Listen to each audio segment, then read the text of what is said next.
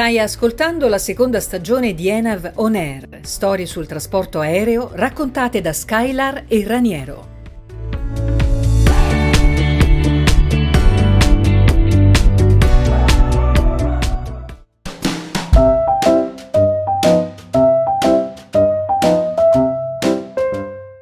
Stata bella la prima stagione. Si è parlato di persone, di torri digitali, di rotte speciali, sostenibilità e di tanto altro. Ora però tocca a me. Finalmente mi presento. Sono Raniero, sono un pilota di aerei, anzi direi un vecchio aviatore. Il volo è stato tutta la mia vita, la mia passione ed il motivo per cui ho deciso di raccontarti una storia, quella del trasporto aereo. Per farlo ho letto pagine e pagine a partire dal primo idrovolante italiano, a quei tempi era il più grande del mondo. Era il 1909 e sorvolava il golfo di La Spezia con tre passeggeri oltre il pilota. Che storia!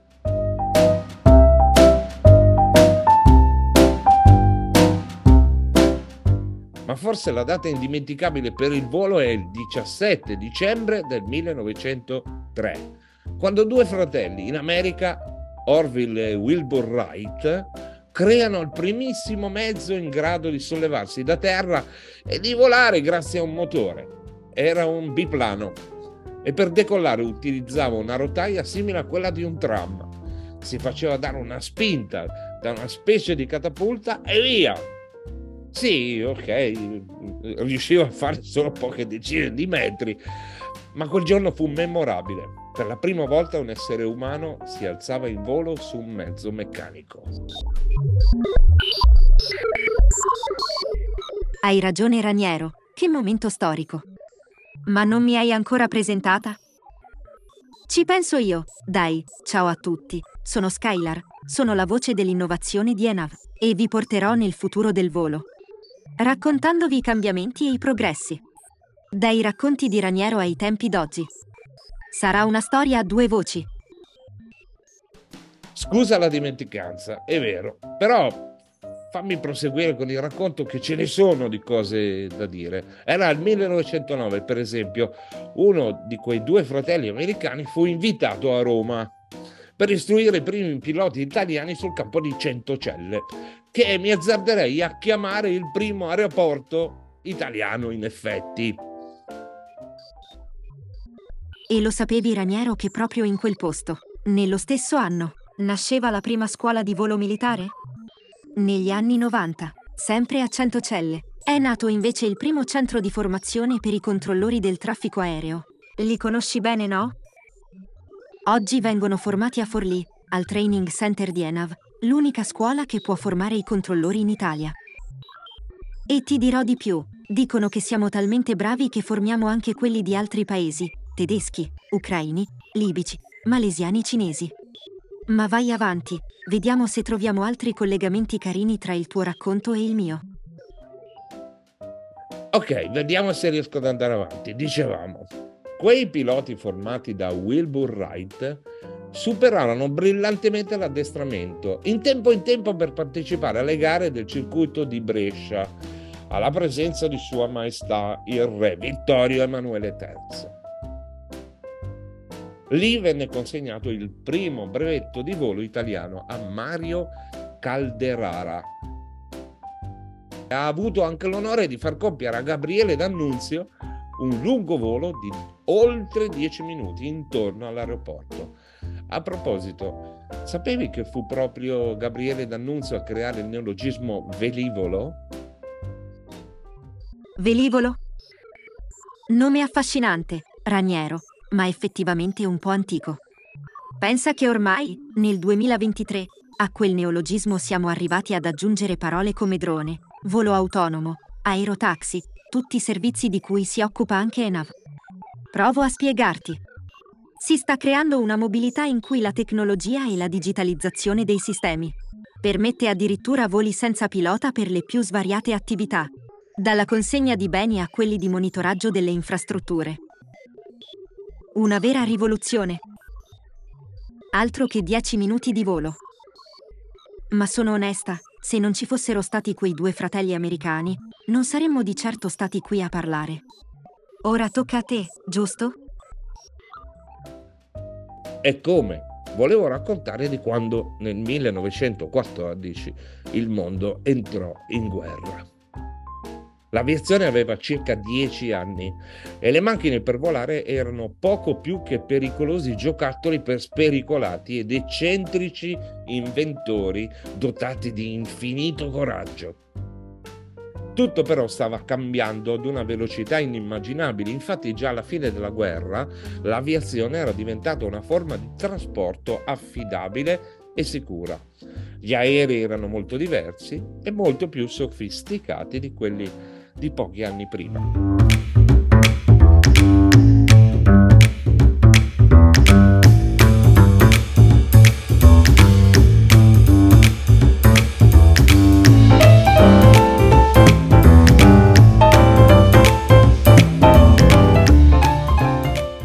Negli anni 20 si gettarono le basi del trasporto aereo come lo conosci oggi e come lo conosci anche tu, cara Skylar.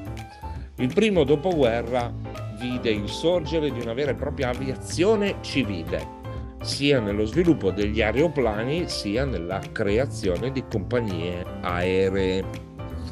All'inizio si trattò di apparecchi militari civilizzati, impiegati lungo le prime rotte stabilite dopo la guerra. Alt. Hai detto rotte? Vengo subito al dunque, allora. Le rotte le creiamo proprio noi di Enav. Le definiamo affinché i tuoi colleghi piloti le seguano per volare in modo sicuro ed efficiente. Ti aggiungo che negli anni, primi in Europa, abbiamo portato avanti progetti che permettono alle compagnie aeree di percorrere le rotte più dirette possibili, da una destinazione all'altra, e risparmiare tempo e quindi carburante, emettere minori emissioni di CO2 contribuendo così ad un mondo più sostenibile. Cara Skylar, io sono un vecchio aviatore, ho memoria delle prime compagnie aeree nate negli anni 20. La prima nel 19 fu l'olandese KLM. Ne sono nate di grandi e di piccole, ma alcuni dei nomi maggiori sono quelli che ancora oggi attraversano i nostri cieli. Il periodo fra le due guerre fu dunque un periodo in cui l'aviazione riuscì a compiere enormi passi avanti e l'aereo conquistò lo status di mezzo di trasporto sicuro e veloce.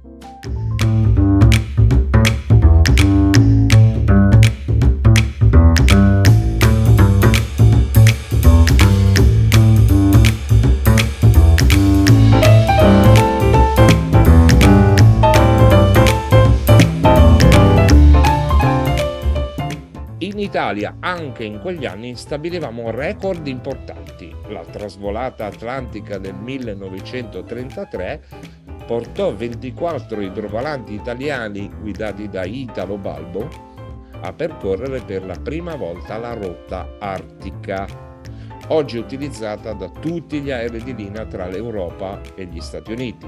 Ma procediamo con calma, è bene che ti racconti un'altra rivoluzione degli anni 20, il controllo del Traffico aereo, giusto? Volevi dire questo, Raniero? Esatto, proprio questo. Nei primi anni dell'aviazione si utilizzava solo la radio per dare al pilota istruzioni su decollo e atterraggio, sulle condizioni a terra, sui movimenti di altri aerei e così via. I piloti erano assistiti al suolo dalle prime forme di gestione del traffico aereo grosse frecce di cemento disegnate al suolo e comandi impartiti con l'ausilio di bandiere di diverso colore. Perché sorridi? Che cosa pensi? A cosa penserebbe Archie League, il primo controllore del traffico aereo che dalle bandierine colorate siamo passati ai radar, ai sistemi satellitari, all'intelligenza artificiale.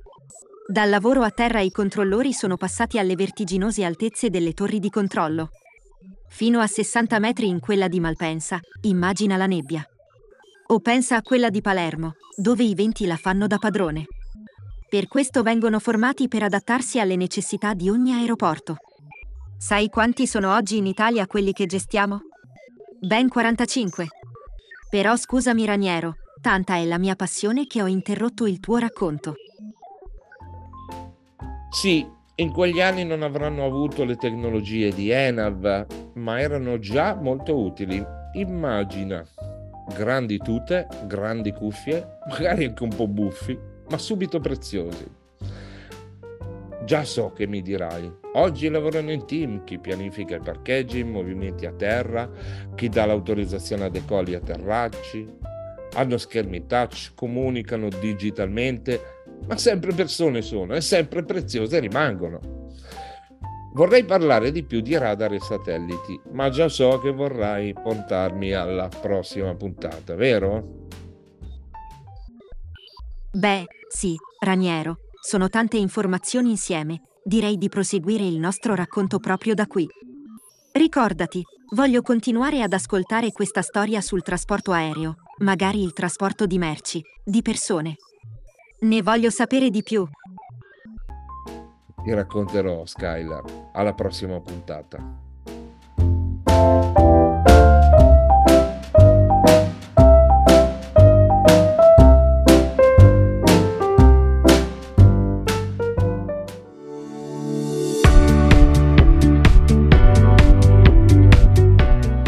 Hai ascoltato Enav On Air, storie sul trasporto aereo raccontate da Skylar e Raniero.